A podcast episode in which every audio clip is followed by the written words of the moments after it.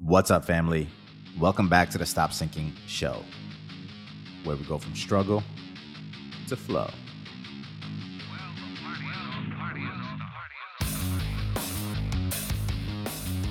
I've been thinking a lot about borrowing successful qualities from one part of my life and applying them to other parts of my life. It's difficult because we have to analyze sometimes our automatic tendencies or with certain things that we've been doing for so long that we've forgotten what got us to build those things in our life in the first place. So they're automatic and sometimes long forgotten. I've always thought it would be helpful to borrow the consistency I bring to one thing, the intelligence I bring to another thing, and the calm of mind I bring to something else, and somehow call it forth in pursuit of a new thing or whatever I wanted. It's always been fascinating to me how those qualities feel like they are compartmentalized into just those aspects of our lives and almost almost as if we don't have access to them elsewhere. But the truth is that the situations in which we display certain qualities are called by the situation itself. Different parts of us come to life, even ones we never knew to exist, when we are put in scenarios that call on them. So, again, analyzing why certain parts of you come to life and then what exact levers can you pull to call upon them at will is quite a fascinating thing to think about. Because I don't believe that they're compartmentalized and are only locked into those scenarios. And all of you is available to you at all times. But experience has taught us that we find certain things easier than others and and then are unaware of the hidden reasons for what drives our actions in one to be a certain way and have that not be available in another place. Let's talk today about one of those qualities that are top of mind for me that I mentioned in the beginning. Building upon some of the things I've been working through and hopefully breaking through as I'm living this in real time out loud with you guys. I don't give myself enough credit for a lot of things, but one of the things I don't discount about myself because of having countless experiences witnessing it and being told by others who have witnessed it is is my level of consistency. If I start something, I do it. I see it through. I bring it to completion. I keep it going. I'm consistent to almost an inhuman degree. Part of it is because I expect so much from myself, and part of it is because I expect no less if I say something that I'm going to do and actually begin doing it, begin, which is its own landmine because knowing that you have so much consistency can keep you from starting things because you know you will keep going. But if I do start something that I'm going to do and begin doing it, it's almost like a switch. It no longer takes effort for me to do it. The commitment to do it itself is the moment that takes the most energy. The commitment itself. And there are many commitments this insane level of consistency holds back. So, again, there's a dark side to anything taken too far.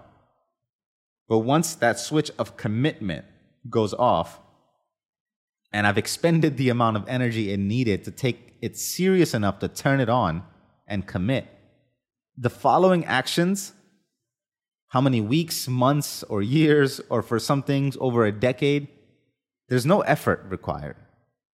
Essentially, it becomes me. And it doesn't take effort to be me. So now, while acknowledging the shadows of this consistency, which, let's be honest, could be the root of where this entire inquisitive journey begins and ends, but if I was to try and acknowledge that the fault of too much consistency can keep you from taking on new things because you know yourself to be committing to it for life, and somehow I get past that fact, to go back to the point of wondering how I can bring such level of consistency to something while still having things outside of that that I'm not able to bring that level of consistency to, that I wish I would benefit from that level of consistency of, and somehow being able to borrow that quality over here to serve other parts of me. And I mean, just thinking out loud, I think I figured out that a lot of it hinges on the commitment, which requires a lot of energy to accept. So, possibly the answer is just that the quality of consistency doesn't translate to other parts where I'm inconsistent because I have not yet committed. And that's something I have to ponder on because I didn't expect to discover that as I was talking. What I wanted to do was analyze some other aspects of what keeps me consistent in those realms. And I had some ideas come to mind. For my entire life, I've been a voracious learner. From teaching myself how to balance and ride a bike as a kid, to instruments that I've taught myself, to different difficult subjects in school. I've never had the problem with waking up another day and just learning again.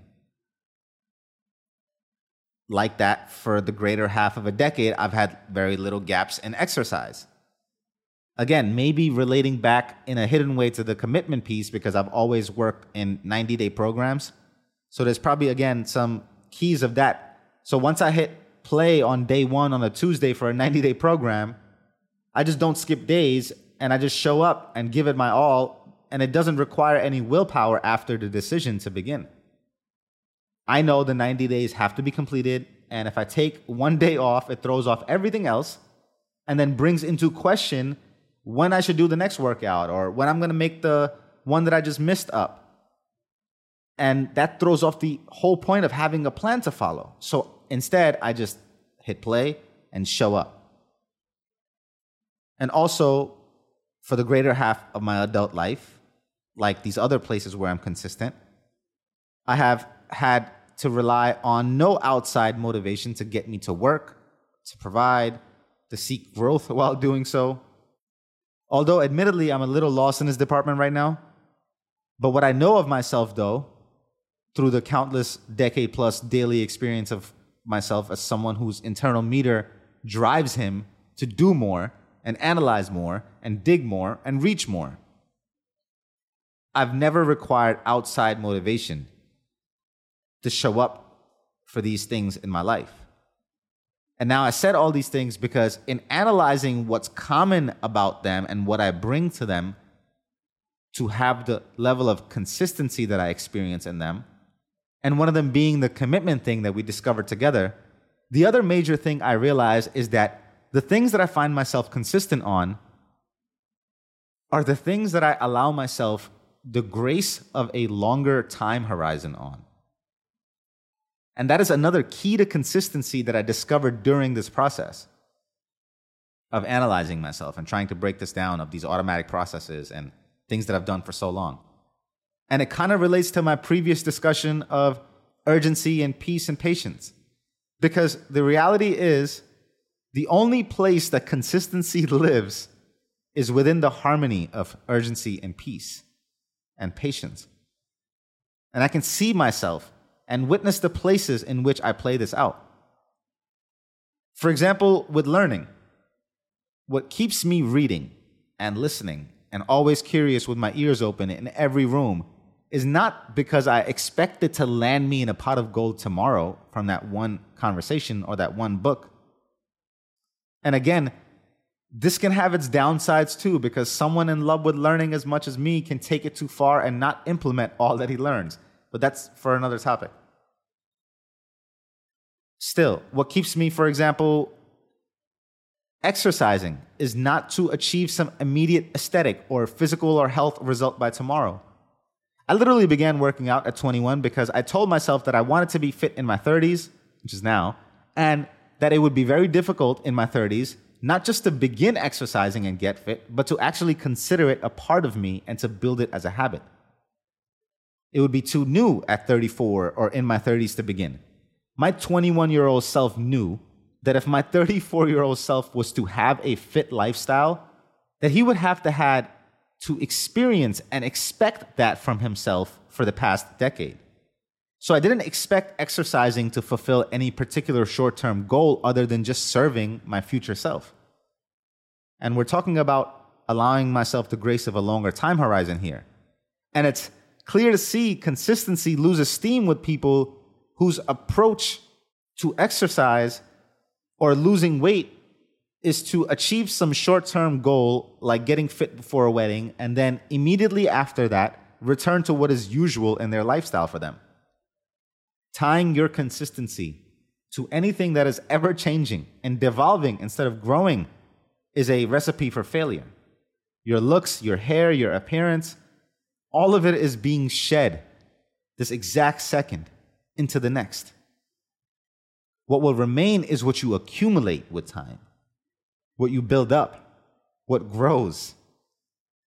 Consistency is a seed you plant a decade in advance of something you want to remain consistent at. And when you plant the seed, thinking a decade ahead, you just have to know that it's a tree you're nurturing. And then you cannot expect it to bear fruit by watering it for six weeks. And trust me, you wouldn't want it to. That's half the fun of it. It's seeing the slow growth, the progress of daily effort. And it's been the same with me with what kept me self motivated and always working. It was just serving the version of me when I was older who knew and needed to have a decade of curious learnings and ambitious lateral moves to become the bedrock of confidence of all that I want to become. The equation for my time invested to what I was working for is not a pretty one. I always gave more than what I was paid for, not because I expected the immediate return from the company I was working for. I knew my effort added to the bank of me. And that is a lifelong game and a lifelong accumulation, and one that I can never regret over depositing to. So, commitment and time horizon, two of the major keys to remaining consistent that I discovered. If there's one other thing I could extrapolate, it would be that in the places I find myself consistent, I have a clear why. If you've been listening, you can tell I know who and what I'm doing it for, and it's not hazy. I can clearly state it. And if I would venture to say, in the places I find myself inconsistent, it would be because I don't have a clear enough reason of what it's serving, what the long term time horizon is that I'm accumulating for. And that's holding back the commitment. I have not yet identified and envisioned the tree that will become of my sowing. And if this is not a major key, it is definitely the fuel or the material by which the key is forged. There is no reason to sacrifice if you are not sure what you are sacrificing for. To remain consistent is to choose one thing over another, to consistently make that choice over something else. It is the giving up of something else.